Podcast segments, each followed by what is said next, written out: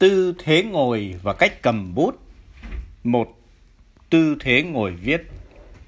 Lưng thẳng, đầu hơi cúi, không được tì ngược vào bàn.